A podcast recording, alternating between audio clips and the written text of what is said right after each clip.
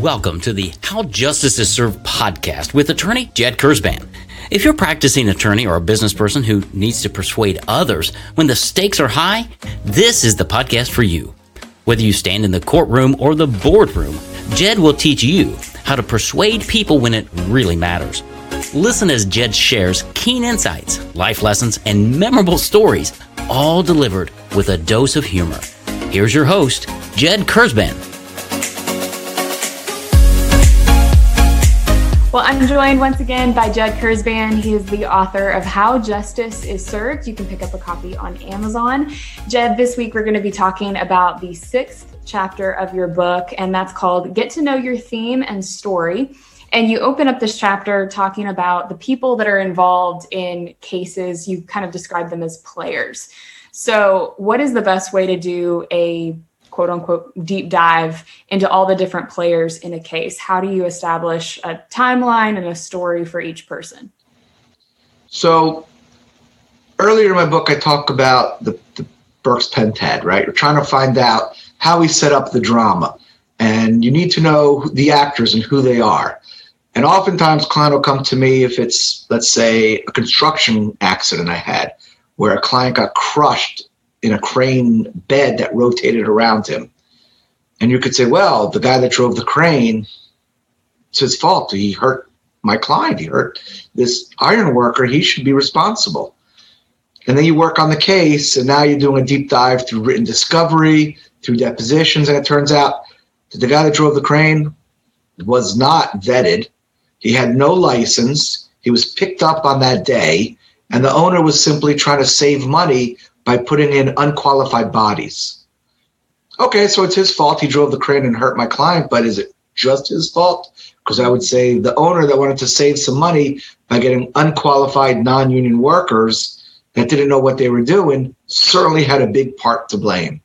And it turns out, after doing more discovery and depositions, that he didn't make this hiring himself. He directed his foreman to go find anyone he could, and the foreman delegated the duty to just a regular worker to say, if you know anyone, bring them over. So no one did any vetting. So now I think they're involved. So there are more actors, as in the Pentad would say, there are more actors or more players who doing a deep dive in through discovery and depositions that were involved in this case, not just the driver of the cab. So you want to let the jury know. And the truth is, some of these guys may or may not have additional insurance which is more than you can recover for your client. You're not going to know that if you don't find out who they are and then do your due diligence on them as well. So that's one of the reasons why you want to do a deep dive to find these actors, these people responsible. Same thing in medical malpractice. A lot of times uh, a patient will come in and say, This happened. I want to sue the doctor. I just don't feel well. And you, you do the case, you get into it, and you realize, okay, the doctor's bad, but the doctor had his own separate billing company which had a separate private insurance to bill. And because they were billing a maximum rate, they actually didn't bill for what the doctor did. They billed for other items that were never done. All right. So now, doctor, did you do this or not? Because you billed for it. But no, I don't remember doing that. Oh, billing company, you're billing for things that wasn't even done. Seems like fraud to me. No, no, no, it's not fraud. We don't, not fraud. Well, doctor doesn't remember doing it. If I billed for it, the doctor must have done it. And I go to the jury and say, he doesn't know what he did. They don't know what they billed. My guy's hurt. You choose who you want to hold responsible because my guy's just hurt, and these guys don't even know what they're paying, charging, billing, doing. They're just showing up before their golf game. Hmm. And it's very hard to defend that. So, when you are going through the process of establishing all the different players, how do you kind of reframe a case or do you reframe a case as you go as more people are introduced and you're learning a little bit more backstory about not just your client but everyone else involved? How do you reframe that case where it benefits your client the, the most? Sure. So i'll take a medical malpractice case where you know i, I had a case against a, a cardiologist that he did a he did a poor job and he hurt my client badly. And we sued the cardiologist and it turned out after suing the cardiologist that when he went to do the to do the surgery, when he was he was on call, he actually was out the whole night before because the hospital sent him before on call because that on call physician never showed up. So now my guy was working 32 hours straight. Hmm. All right. Is that an excuse for why he hurt my client? No. But what about the hospital? I mean, how do you have a doctor work 32 hours? You you know no one can do a good job 32 hours in a row. Right. I love to talk. I can't talk for 32 hours in a row. Right. So now I'm saying to this case that I have this frame of this doctor that failed to do his job because he didn't pay attention. Now it's I have a facility that set this doctor up to fail. And what they set in these parameters of working 30 hours, no, no one could pay attention for 30 hours. Guess what the consequence is? A doctor who didn't pay attention and failed.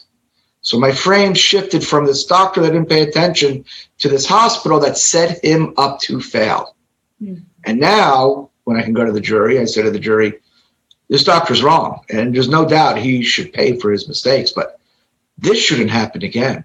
This was unacceptable that a facility would make a doctor work for 30 hours straight.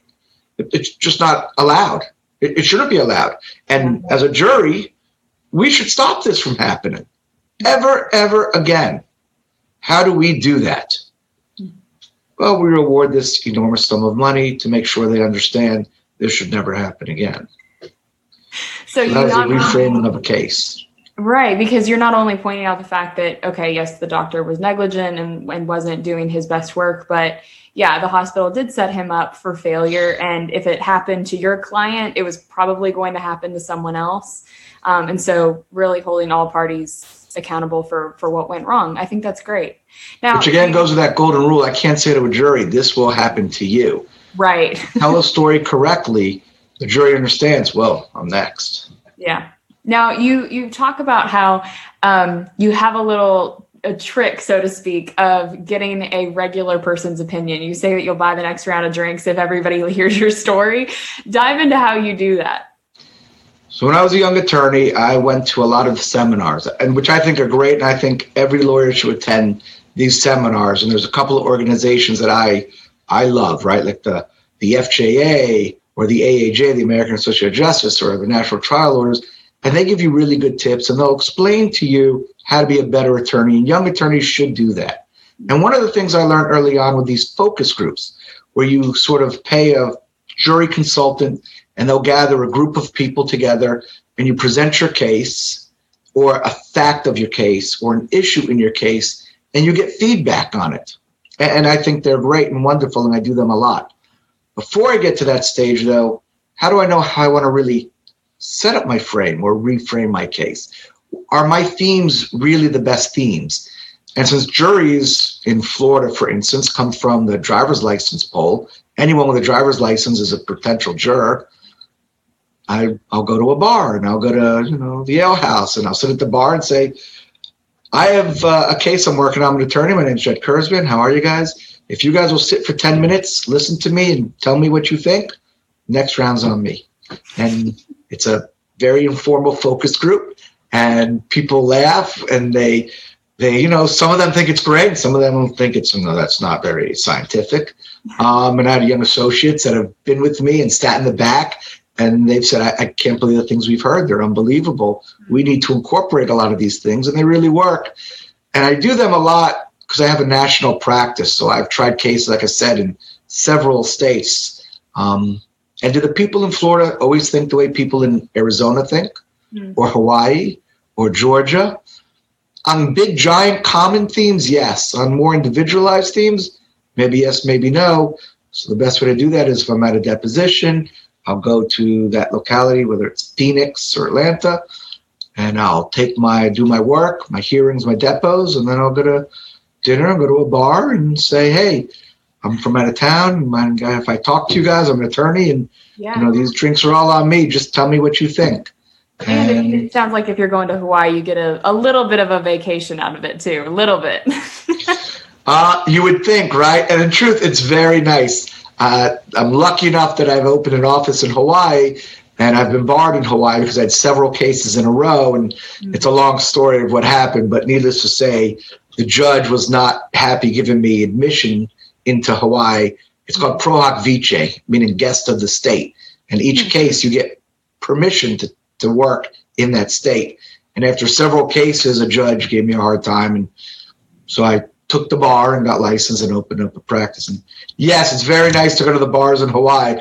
Although actually in Hawaii, I don't always go to a bar. I've actually just been to Waikiki Beach and order drinks on the beach. So that is true. But it's the same premise. well, I think that's a, a very creative way to really make yourself accessible to the public and just say like hey i'm i'm a regular guy. I practice law and i really am passionate about making sure that i'm getting the best information, gathering that, and then presenting it to a jury in the future. I think that's a creative way of going about it. And all of those creative things that you do are listed out in your book. It's called How Justice is Served.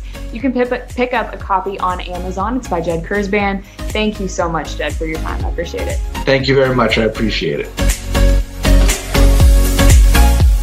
Thanks for listening to the How Justice is Served podcast with Jed Kurzban. Learn more or get a copy of Jed's book when you reach out to him at kktplaw.com. That's kktplaw.com.